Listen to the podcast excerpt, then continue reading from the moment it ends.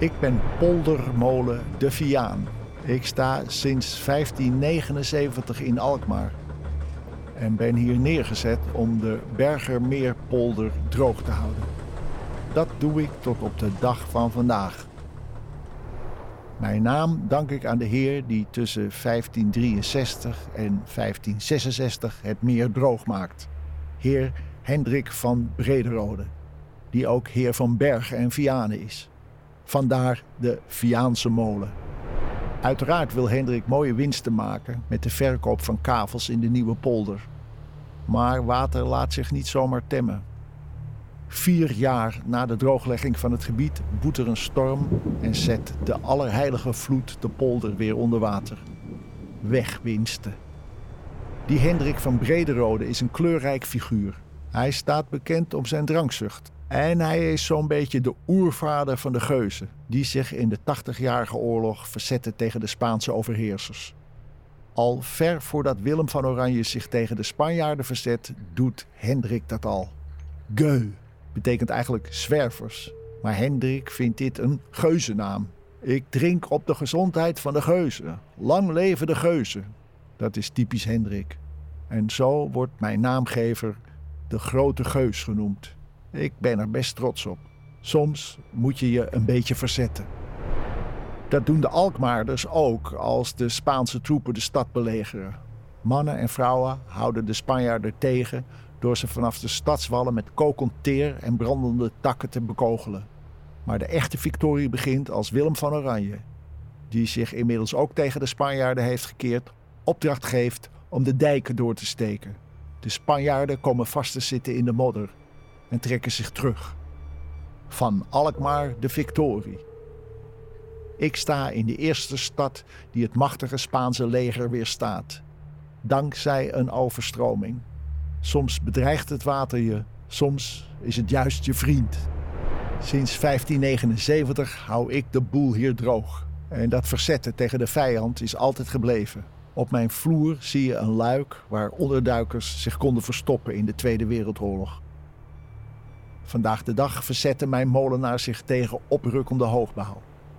Want dan kan ik geen wind meer vangen.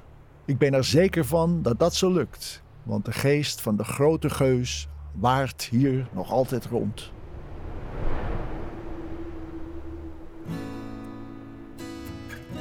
Nou, waar sta ik? Ja, nou, ik sta heel verrassenderwijs bij een molen. Uh, uh, eigenlijk een beetje, um, hij, hij schurkt een beetje aan tegen, volgens mij is het een tennisveld. En, en een politiebureau, ook altijd handig. En, en, en een, een beetje industrieachtig gebied lijkt het wel. En een snelweg aan de linkerkant. Maar hier staat dan gewoon toch een authentieke, rietgedekte, prachtige molen te draaien. Ik ga eens even kijken wie daar binnen staat. Hi. Hallo. Hey, een jonge molenaar. Ja. Ja. Heel jong. Wie ben jij? Ik ben Pedro. Hi Pedro. Hoi, ik ben Roos. Ja, leuk om je te ontmoeten. Hoe jong ben jij? Ik ben 20 jaar. Ja, dat dacht ik al. Is hartstikke jong. Wat leuk. Ja, ik kom niet zo heel veel hele jongen tegen. Ik kom wel heel veel, nou ja, hele oude, iets oude, hele oude ook tegen. Maar, eh. hey, en, eh, en, en oh, wie ben jij? Je bent er nog iemand? Ik ben Wilco, ik ben een leerling eh, Een leer- een van leerling. Pedro. Terwijl je iets, Ik je bent niet heel ik oud, moet het nog iets leren. ouder. Iets ouder Ik ben wel dan wat ouder ja, dan Ja, 20. ja. Ik ben 50. Ja, maar dat maakt in molenaarslandschap land natuurlijk Ben niet ik jong, uit. ja. Toch? De anciëniteit zit hem er toch in de ervaring. Hey, eh, in welke molen staan wij? Dit is eh, Molen de Viaan. De Viaan. Ja. Ja, En eh, die heeft eh, de Bergenmeer hier eh, bemaalt hij nog steeds. nog steeds. Ja, nog steeds. Ja, want hij staat mooi te draaien. Het waait niet zo heel hard vandaag. Nee, het is net iets te weinig om ook daadwerkelijk water te malen. Maar hij draait toch heel mooi, heel Ja. rustig. Ja, dat, heel rustig. Want ik heb ook wel in molens gestaan. En dat was een geklots en een geschuur en een, en gekraak. Maar dit is eh, een geoliede machine, zou je bijna zeggen. Prachtig stil. Prachtig stil. Hey, en hoe lang ben jij hier al op deze molen? Ik eh, kom hier sinds oktober 2018. En eh, wat, wat heeft jou hier zo gebracht? Wat mij hier heeft gebracht is een heel grappig verhaal. Is Ja? dat ik samen met een collega-molenaar van mij... die op de Wimmenurmermolen woont en in eigendom heeft... hier langs vaarde. Ja? En dat, ze toen, eh, dat wij zagen zeg maar, dat die molen stil stond... en dat het erf, nou, de planten werden hoog. En je zag gewoon dat er weinig mee werd gedaan. Ja. En ik moest toen nog een jaar voor mijn molenaarsopleiding. En toen ik geslaagd was, eh, of bijna geslaagd was, is die molenaar Erik Zwijnenberg is hier naartoe gegaan. Ja. En hij heeft bij Bas Kruk, bij de oude molenaar, aangekaart van... joh, red je het nog wel of heb je hulp nodig? Ja. Nou, en hij was eigenlijk, had hij wel hulp nodig. En het Ja. waterschap was ook heel blij dat er iemand was die zich opwierp om molenaar te worden. En toen ben ik hier samen met een collega van mij, Koos, zijn wij hier gestart. ja. Oh, wat goed zeg. En, en, en, want die, en die oude molenaar, hoe lang had hij hier gezeten? Die, eh, zit hier al, die is hier al geboren in 1928. Maar die draait dus ook zeg maar, al sinds 1953. Maal, bemaalde die beroepsmatig met deze molen. Nou, als je dat mag overnemen van zo'n iemand zeg maar, die er zo lang mee heeft mogen malen, dat is echt geweldig. Het is ook nogal een verantwoordelijkheid, joh. Het is best wel een verantwoordelijkheid, ja. Ja. Ik moet er elke keer voor met Wilco uit Haarlem komen. Oh ja? Want daar woon ik. Oh, het daar is woon ja, je. het is elke keer een half uur rijden. Ja.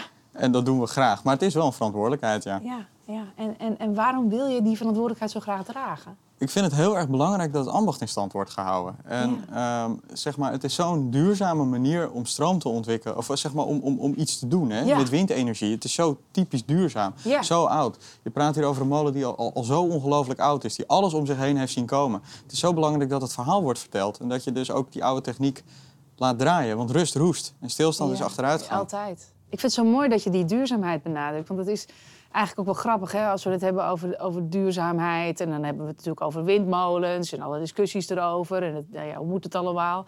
Maar wij hebben in Nederland natuurlijk gewoon al heel lang een systeem. al eeuwenlang. Ja, waren we eeuwenlang koploper. Ja, dat is natuurlijk waar. Dus ja, ik snap wel dat je dat, dat voelt.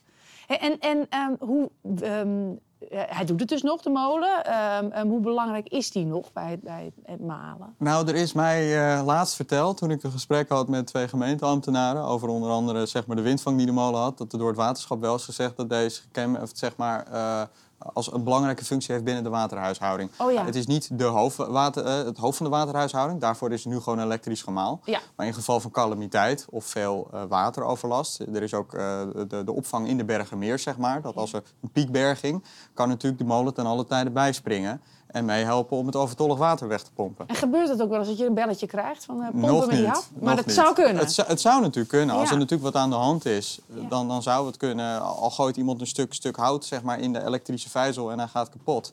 Of er gebeurt wat. Dan is er natuurlijk op dat moment geen bemaling. En dan staat toch die oude molen hier nog maar, die het dan nog steeds kan. Dus zoiets eigenlijk inderdaad iets kleins, iets lulligs, kan, kan natuurlijk ook de, de raderen eigenlijk van het hele systeem Ja, doen stoppen. ja, het hoeft natuurlijk alleen maar klein. eh, er hoeft maar een klein radartje mis te lopen. Zeker in die elektronische installaties. En dan is er al heel snel is er echt wel wat aan de hand. Ja. Maar ook met piekregens. Er zijn ook tal van kleine gemalen. Ik draai ook in Haarlem op een molen. Dat gemaal kan gewoon de piekregens niet aan. En dan valt er zoveel regen in een kort tijdsbestek... dat er zoveel neerslag in de polder is... dat alsnog, dat ik daar word ik dan wel gebeld door, door de gebiedsbeheerder... van joh, wil je even komen helpen, want we redden het met het gemaal, redden we het alleen niet. Ah, ja, dus dat is, heeft wel, eh, dat, is, dat is wel heel belangrijk inderdaad.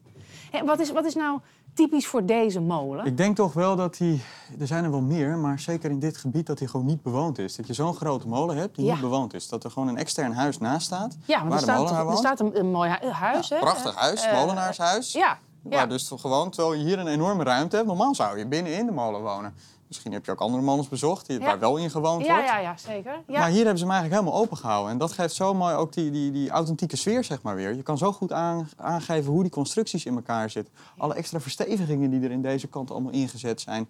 En gewoon wat de tand destijds, zeg maar, heeft gedaan. Alle, en ook, denk ik, alle kleine initialen die erin gezet zijn overal. Maar Vertel daar eens iets over, dat vind ik wel leuk. Ja, blij, wat, wat Oh, ik hoorde van de, oude, van de oude beroepsmolenaar... is dat bijvoorbeeld die swinkels en die camp die daar staan... Ja, die dat staan dat- getekend, hè? Of ja, geschilderd, op het hout, ja, ja, geschilderd op het hout. Dat dat zeg maar eh, oude eh, timmerlui waren die eraan hebben gewerkt. Je ziet daaronder ook Bas Kruk, dat is de oude beroepsmolenaar. Die heeft zijn eigen naam er ook in gezet. Het is gewoon graffiti, jongens. Nu zou je dat vandalisme noemen. En de hele bedstee hier, dit is een oude bedstee. Dit is een bedstee? Hier werd ook Oh. in geslapen door de molenaar Ik als er gemalen kast. moest worden. Nee, nee, Oh. het is echt een bedstee. Mag ik erin kijken? Ja, tuurlijk. Ja, het is nu een beetje, het is ons berghok geworden, Ja, nee, sorry. dat snap maar ik hoor. Ik snap ook heus wel dat je daar niet in ligt te slapen. Want zeg hij maar, is best hier, klein. hier lag dan een matras of iets in en dan kon je met een kruik in liggen. Wat gaaf dat hij er nog is. Ja, dat is echt heel mooi. Ja. En ons doel is om dit een beetje uiteindelijk nou, beter weg te werken. Dat je ook echt weer een bedstee-idee krijgt. Heeft me altijd zo gezellig geleken om in een bedstee te slapen. Volgens mij is het heel, vooral stervenskoud. Het is piepklein en stervenskoud. Maar het, het, eh, neem nou de romantiek niet weg. Nee. Enorm leuk. Het is ook, we zijn ook weer een beetje anders tegen die molens aan gaan kijken. Hè? Het is jarenlang heel erg statisch opknappen geweest. Of heel erg van, dit is iets van wat voorbij is geweest. oud. Ja. Ja. Ja. En vooral vanaf jaar... eh, we hebben twee slagen gehad van molen Behoud. Dat is vooral de jaren 50 geweest na de oorlog. Dat er heel veel woningnood was. Ja. Toen waren al die molens opeens heel handig om mensen in te proppen. En Ja. vanaf zeg maar de jaren 70, misschien een beetje 80, dat je krijgt dat men ook weer zoiets had van hey, het is ook belangrijk om die molen weer als statisch monument te restaureren. Want het is Ja. ook een deel van de Nederlandse geschiedenis. Ja. En dan heb je een beetje een la- laatste restauratieslag. En dat is denk ik vanaf de afgelopen 30 jaar. Is dat molens ook echt daadwerkelijk weer moeten werken. 30, 40 jaar. Dat de functionaliteit ook weer ge- Ja. gezien wordt. Dat niet alleen draaien, niet Nee. alleen statisch en draaien. Maar, ook dat het, ja, dat het werktuig zo belangrijk is. Dat Ja. dat is wat de molen de molen maakt. Ja, ja, dat is natuurlijk zo. En, ja, en daarmee onderhoud je ook die molens. Hè? Want als die molens stil blijven staan, dan... dan, eh, dan eh, dat, dat, dat is niet best. En Nee. het is natuurlijk misschien ook wel met onze langzaamaan veranderende kijk op duurzaamheid. eh, ja, Hij staat er al enorm lang. hij, ja, hij is er gewoon. Hij is er. Hij staat er nog steeds. En hij zal ook echt niet weggaan. Nee. En wat voor mij ook zelf een hele belangrijk aspect hieraan is, is dat je probeert om zeg maar ook aan, eromheen. De economische waarde van de molen is weg. Ja. Dus dat zie je ook, zoals wat je net ook zei, met de aankomst dat je ziet de, de Ja. industrieterrein, de bebouwing nadert de molen, de begroeiing nadert de molen. Ja. Maar een molen heeft wind nodig. Ja, Altijd. Wind aanvoer, wind afvoer, maar ook aanzicht. ja. Deze plek is misschien wel de oorspronkelijke plek waar deze molen is gebouwd. Maar van de landerijen die om de molen heen lagen, is niks meer over. Nee. Dus nee. de huidige taak van de molenaar is ook om samen met de eigenaar en met alle belangenorganisaties ervoor te zorgen dat de molen er mag staan. En dat de molen ook in waarde mag worden gelaten, ook met zijn omgeving erbij. Maar er staat natuurlijk wel al het nodige. Dat krijg je niet meer weg. Eh, nee, dat krijg je niet meer weg. Dat willen ze dus nu wel gaan slopen zelf al. Omdat Oh, ja. daar dus weer nieuwe woningbouw moet gaan plaatsvinden. Het Ja. hele industrieterrein volgens de laatste plannen moet ook helemaal verdwijnen. En Oh, moet ook wel. bebouwd worden. Ja. Maar dat je wel zo van luistert, deze bebouwwijze is, is dit is niet te hoog. Maar het moet dus ook niet hoger worden. En bouw ook een beetje in stijl van de molen. Nou, dat is het een beetje. Want ik vind het zelf, als ik, als ik eerlijk ben, het is best zonde als je naar buiten kijkt. En je kijkt toch een beetje voor die rommelig. vierkante kolossen. Hè? En, dat en al die verschillende bouwen ook. Als dat Ja. gewoon steentjesbouw is, een beetje in boer, dit, zeg maar deze vorm, Ja. zoals daar is.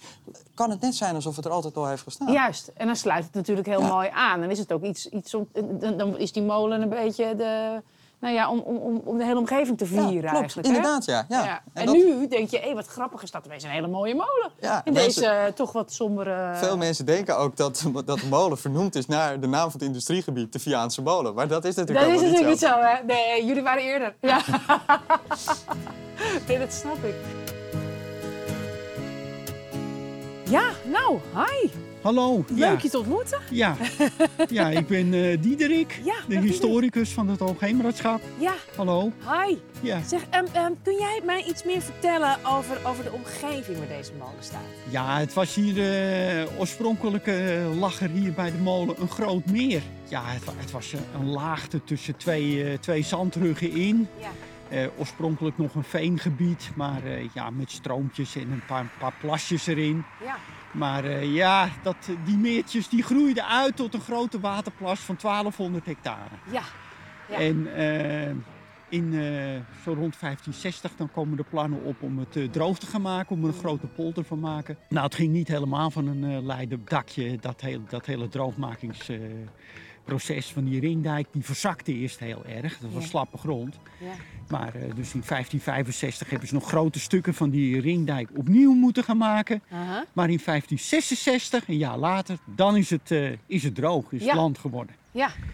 Ja, helaas hebben die investeerders er niet zo heel veel profijt van gehad. Want in 1570 krijg je de Allerheilige Vloed, 1 november 1570. En toen is het weer volgelopen. Oh, dat Ja. is heel... Oh, dat is ook Ja, sneu. dus alles was weer weg. is allemaal voor En, niks. eh, ja, Ja. Het was, eh, het, eh, de vissen die zwommen hier weer, daar kwam het op neer.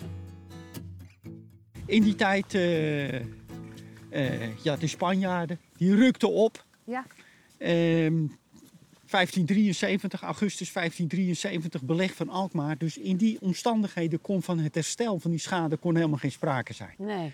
De molens zijn verkocht die hier Mhm. stonden in de Bergen en Egmondenmeer. Want ja, niemand wist hoe lang dat ging duren natuurlijk. En eh, pas in 1578, dan gaat de hernieuwde droogmaking van het Berger en Egmondenmeer van start. Ja, zo'n molenaar die verdiende hier dan 60 gulden per jaar. Ja. Ja, daar kon je dus absoluut niet van leven, ook Nee. in die tijd niet. Nee. Eh, maar het was echt de bedoeling eh, dat hij dan vooral zomers, als er, eh, als er weinig gemalen hoefde te worden, dan, dat hij bijverdiende. Dus hij had een klein boerenbedrijfje met een paar koetjes en dat had hij in het stalletje staan. En Zo. wat schapen lopen. Ja. En zomers werken op het land, hè? Eh, bij de boeren gaan werken, ook werk voor de polder doen. Eh riet maaien langs de sloten. Ja. En op die manier moest hij zijn inkomen bijspijkeren. Ja. Maar het was wel zo, malen ging altijd voor. Hè? Ah, oké. Dus Ja. een verregende zomer betekende een grote financiële strop voor die molenaar. Want dan kon hij gewoon niet bijverdienen, want hij moest, Hij moest altijd eerst malen. malen. Ja. En het was streng verboden om bijvoorbeeld eh, zijn vrouw of kinderen of weet ik wat die molen te laten eh, bedienen. Nee. ja, een boete van het drie gulden. Hij Ja. moest het echt zelf Ja, doen. ja, boete van drie gulden. Ja. Zo zat het in elkaar hier. Ja. Ik heb het reglement eh, meegenomen voor die molenaar waar hij zich allemaal aan moest houden, uit 1657. Ja. Nou, zo'n man die, eh, die, die, die, die, ja, hij moest van alles en die mocht bijna niets. Hè? Nee. Daar kwam het op neer. Wel een zwaar leven, hè? Het was, het was een zwaar leven. Ja, ja. Eh, en eh, ja, bijvoorbeeld, eh, kijk, als hij bijvoorbeeld zijn werk niet goed deed. En hij kreeg hier het polderbestuur op bezoek. En hij was het er niet mee eens. En die begon op te spelen tegen die heren. En een beetje, nou, dit en dat. Ja. Ja, meteen drie gulden boete, hè? Oh ja. Ja. Oh, ja. Schelden tegen het bestuur, zes gulden boete. Oh, erger nog. En slaan, Ja. 25 gulden Ja, boete. Ja, kijk, ja, als je 60 gulden per jaar verdiende. Nou, En dan gingen ze ook nog aangifte doen. Hè? Dus dan, kreeg je, dan kwam de schout er nog achteraan. En eh, ja, nog veel meer boetes Dan eh, laat je het wel uit natuurlijk. je hoofd natuurlijk. Het was hij totaal in de eenzaamheid. Ja, dat kan je eh, nou niet meer zeggen Nee, natuurlijk. nu niet meer zeggen. Maar ja, goed, in de oorlog, om, eh, toen nog om hier te komen, Ja. eh, was alleen een landpad. Ja. Je moest 13 hekken open en dicht doen om hier bij de molen te Oh, komen. oh. Dus eh, de molenaar, die had eh, onderduikers in de molen. Ah, ja. En eh, dan krijg je helemaal aan het einde van de oorlog eh, razzia's in Alkmaar. Ja. De Duitsers zijn op zoek naar arbeidskrachten voor de arbeidseinsatz in Duitsland. Ja. En toen, eh, ja, op een zekere dag eh, arriveerde dus een hele troep mannen. Die waren op de vlucht geslagen. Want ja, eh, Ja, toch liever niet naar Duitsland. Ja. Die heeft hij toen een nacht hier eh, onder in de molen verstopt. Echt Ik we staan hier bijna bij dat luik. Oh, echt en waar? nou, onder in de molen en eh, luik weer dicht. En zo hebben- heeft hij ze verstopt. Wel moedig zeg. Ja, Zo. absoluut.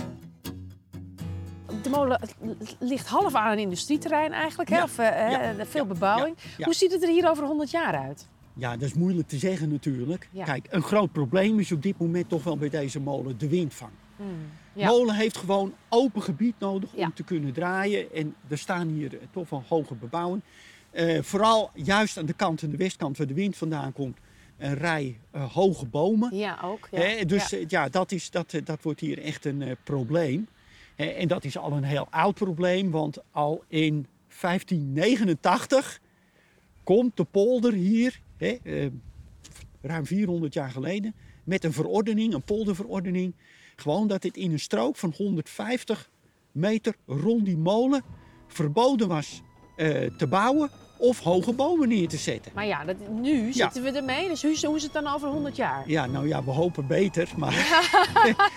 Ja, maar wordt daar, wordt daar naar gekeken? Nou, Wordt de bomen, wordt, eh, de bomen er wordt, eh, is, wordt op dit moment wel eh, goed naar gekeken. Om te kijken of daar wat aan gedaan kan worden. Maar ja, met gebouwen ligt het natuurlijk wat anders. Ja, Hè? ja, dat is waar. Ja, en dat, dat speel, dat, dit probleem speelt bij heel veel molens. Dus Eh, want eigenlijk conclusie, Ja. we weten het ja, niet. het is koffiedik kijken, zoals het met alles is. Ik houd wel koers. Ik stuur wel bij, ja ik stuur wel bij. Leid me naar dorpen, meren en steden. Blaas me over dijken heen. Waai me vooruit, waai mij vooruit. Toon mij vergezichten die ik nog niet ken. Ik houd wel koers, ja ik stuur wel bij. Waai mij vooruit.